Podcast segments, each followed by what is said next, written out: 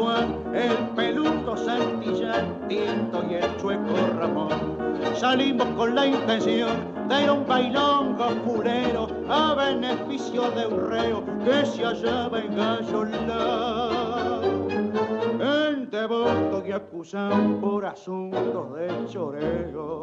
Herzlich willkommen zur 74. Episode aus In 80 Tangos um die Welt. Heute mit einer Milonga. Un baile a beneficio, in Klammern La Podrida, das heißt die Wohltätigkeitsmilonga, in Klammern die Schlägerei. Die Musik stammt von Juan Carlos Caviello, der hieß eigentlich Cacciaviello, hat sich dann aber Caviello genannt. Der Text José Alfredo Fernández. Und die Aufnahme ist von 1950 Osvaldo Pugliese mit dem Sänger Jorge Vidal über den wir heute ausgiebig sprechen möchten. Juan Carlos Caviello ist Bandunionist und Komponist 1923 bis 2016 und hat mit berühmten Orchestern gespielt, unter anderem mit Roberto Firpo, mit Carlos Di Sali und Rodolfo Biaggi und hat eine Reihe von Bandonionschulen verfasst. Also er war auch sehr der Lehre zugetan, war sehr daran interessiert, die Ausbildung am Bandonion zu verbessern.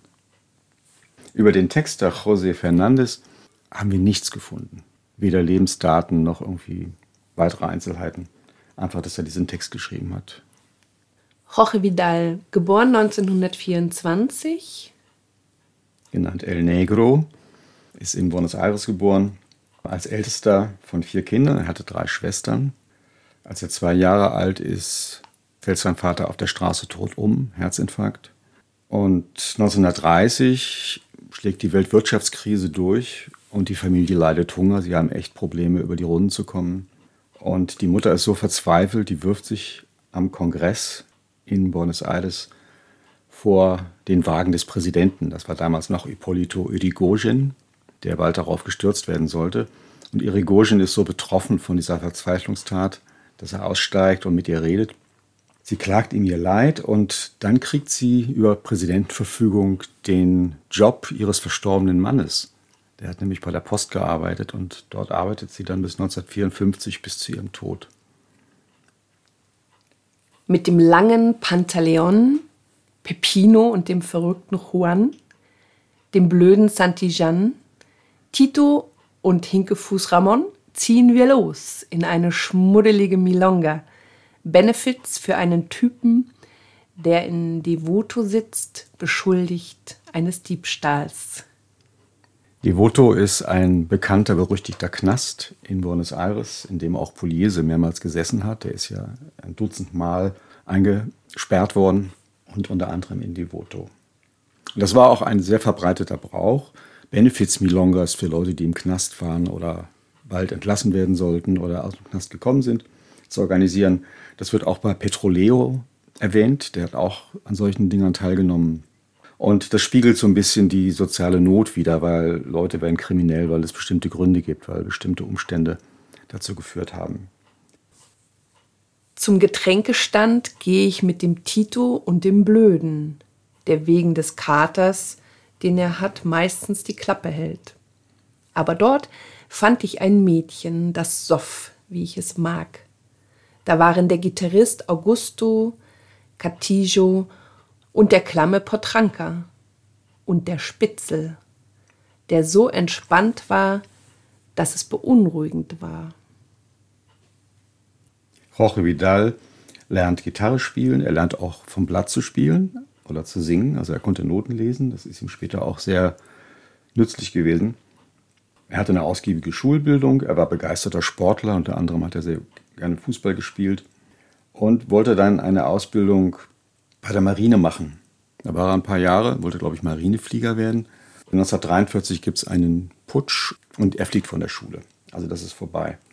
Schon vor der Marineausbildung hat er angefangen, in Cafés zu spielen, zur Gitarrenbegleitung.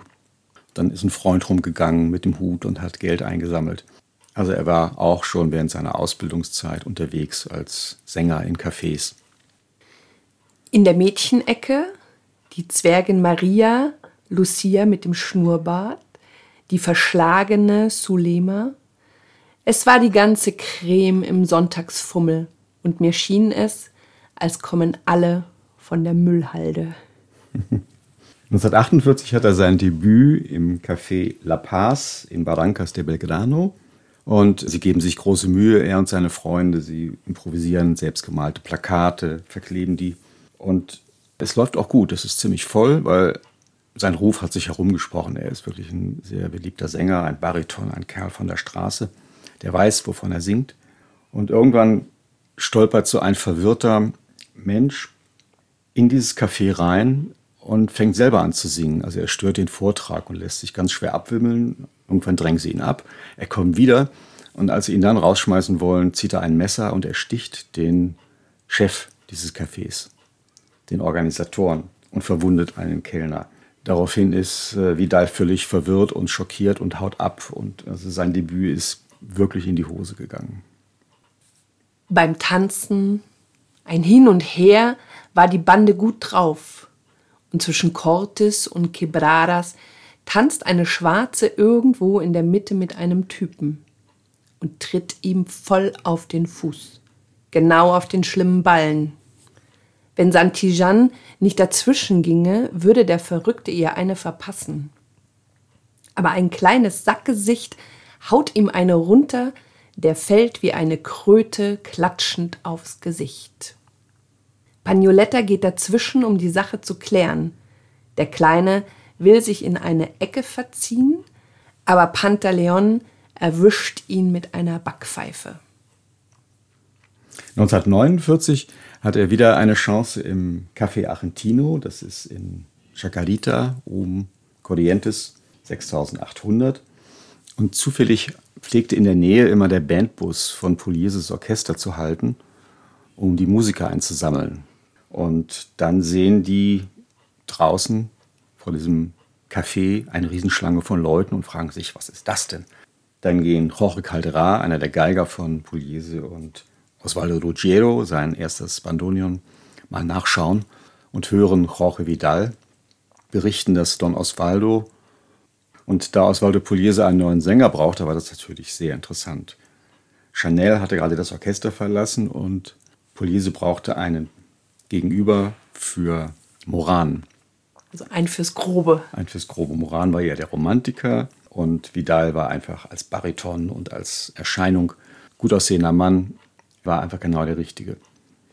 Und damals pflegte Vidal, weil er keine Wohnung hatte, nach seinen Auftritten in diesem Café auf dem Billardtisch zu schlafen. Und eines Morgens zuppelt jemand an ihm rum und da steht Pugliese vor ihm und engagiert ihn vom Fleck weg und lädt ihn ein zu einer Probe am nächsten Tag. Und das ist keineswegs ein Vorsingen, sondern er wird gleich zu einer richtigen Probe eingeladen.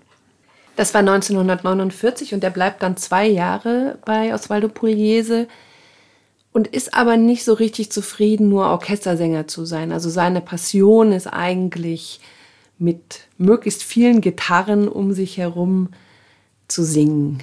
Ja, das ist dieses alte Gardell-Bild, was er hat. Ne?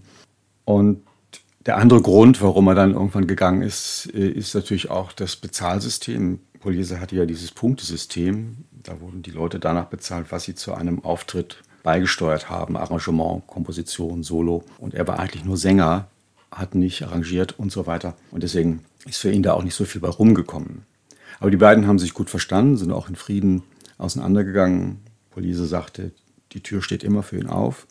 Und sie waren sich auch politisch ein bisschen über Kreuz. Vidal war Peronist, Poliese ganz und gar nicht. Der war Kommunist und hatte große Schwierigkeiten unter Peron. Und trotzdem hat, als einmal zwei Polizisten auf die Bühne kamen, um Poliese festzunehmen, hat sich Vidal ihnen in den Weg gestellt mit erhobenen Fäusten und Poliese konnte abhauen. 1957 gab es dann die Begegnung mit Francesco Canaro, was natürlich ein echter Sprung ist von Pugliese zu Canaro. Wie kam es denn dazu? Es lief sehr gut für Vidal, nachdem er von Pugliese weggegangen ist. Also er hat dann natürlich gleich wieder mit seinen Gitarrenensembles angefangen, sein Wichtigster Gitarrist war Jaime Vila und er hat Aufnahmen für Pampa und Odeon gemacht, also für große Plattenfirmen. Nach dem Sturz von Perron 1955 ging es ihm erstmal schlecht. Er war im Radio gebannt. Es gab ja unter Perron diese Quote für argentinische kulturelle Erzeugnisse und das hat den Tango sehr gefördert und mit dem Sturz von Perón war das erstmal weg. Da gab es unter den Putschisten und den Antiperonisten im ganzen Bürgertum eine starke Aversion gegen Tango aus diesen Gründen und das war schlecht für Vidal und andere Leute. Trotzdem hat er sich gerappelt, hat dann auch Aufnahmen mit Orchestern gemacht, Argentino Galvan, Hector Artola, Hector Stamponi, also große Namen in der Tango-Welt. 1956 wirkte er an einem Film mit, El Tango in Paris. Und bei der Sainete, das waren diese einaktigen Schwenke, Juan Tango. Bei der Gelegenheit sieht ihn dann Canaro, der sucht einen Protagonisten für seine Show Tangolandia und äh, engagiert ihn dafür. Und dann fragt er ihn noch so nebenbei, ob er Stücke von ihm kennt, von Canaro. Und Vidal sagt, Maestro, ich kenne alle. Und dann fragt ihn Canaro so aus Spaß mal nach einigen Titeln und er singt ihm die aus dem Stegreif vor. Canaro ist sehr beeindruckt und mochte Vidal so gern, dass er ihm sogar erlaubt hat, in einer der Shows ein Stück von einem anderen Komponisten zu singen. Da war Canaro sehr eigen und sehr eitel. Das war also was Besonderes. Und Vidal hielt immer große Stücke auf Canaro. Er sagte, er wird oft kritisiert als despotisch und so weiter, aber er meinte, er hat sich um die Leute gekümmert. Er hatte einen großen Tross von Künstlern und anderen Mitwirkenden um sich herum und hat immer gut für sie gesorgt und er hat viel Geld mit ihm verdient. Interessant, der Schritt von Pugliese zu Canaro, da gebe ich dir recht, aber man muss leben. Seine Karriere ging weiter. 1958 geht er das erste Mal in die USA und 65 nochmal. Da lebt er sogar drei Jahre und er hat bis Mitte der 90er Jahre Plattenaufnahmen gemacht. Und er hat, glaube ich, ein zufriedenes, glückliches Leben geführt. Und stirbt dann 2010. Danach kommt der Krawall in Schwung. Haken, Schwinger, Punches. Santijan ballerte mit seiner Wumme, alle hauen ab, lassen den Laden leer zurück. Um den Abend abzurunden, schnapp ich mir ein Bandonion und einen Regenmantel. Pantaleon und der Verrückte eine geschwollene Fresse.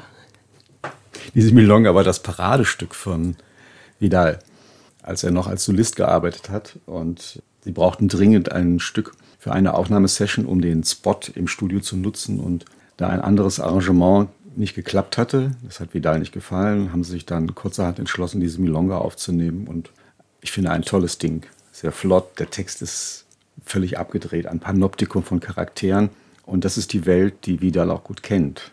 Die Unterwelt, die Welt der sozialen Probleme. Das arme Buenos Aires. Und mit diesem Einblick in das arme Buenos Aires verabschieden wir uns aus unserer 74. Episode aus in 80 Tangos um die Welt. Heute mit einer Milonga. Und beide a beneficio, La Podrida in Klammern, geschrieben von Juan Carlos Caviello. Der Text stammt von José Alfredo Fernández. Und der Sänger ist Jorge Vidal und die Aufnahme ist von Osvaldo Pugliese. 1950. Schön, dass ihr uns begleitet habt auf unserer Reise durch Tangos, die uns am Herzen liegen. Das waren Daniela und Raimund, Tango Mundo Berlin. Bleibt gesund. Bis ganz bald. Bis bald. Tschüss.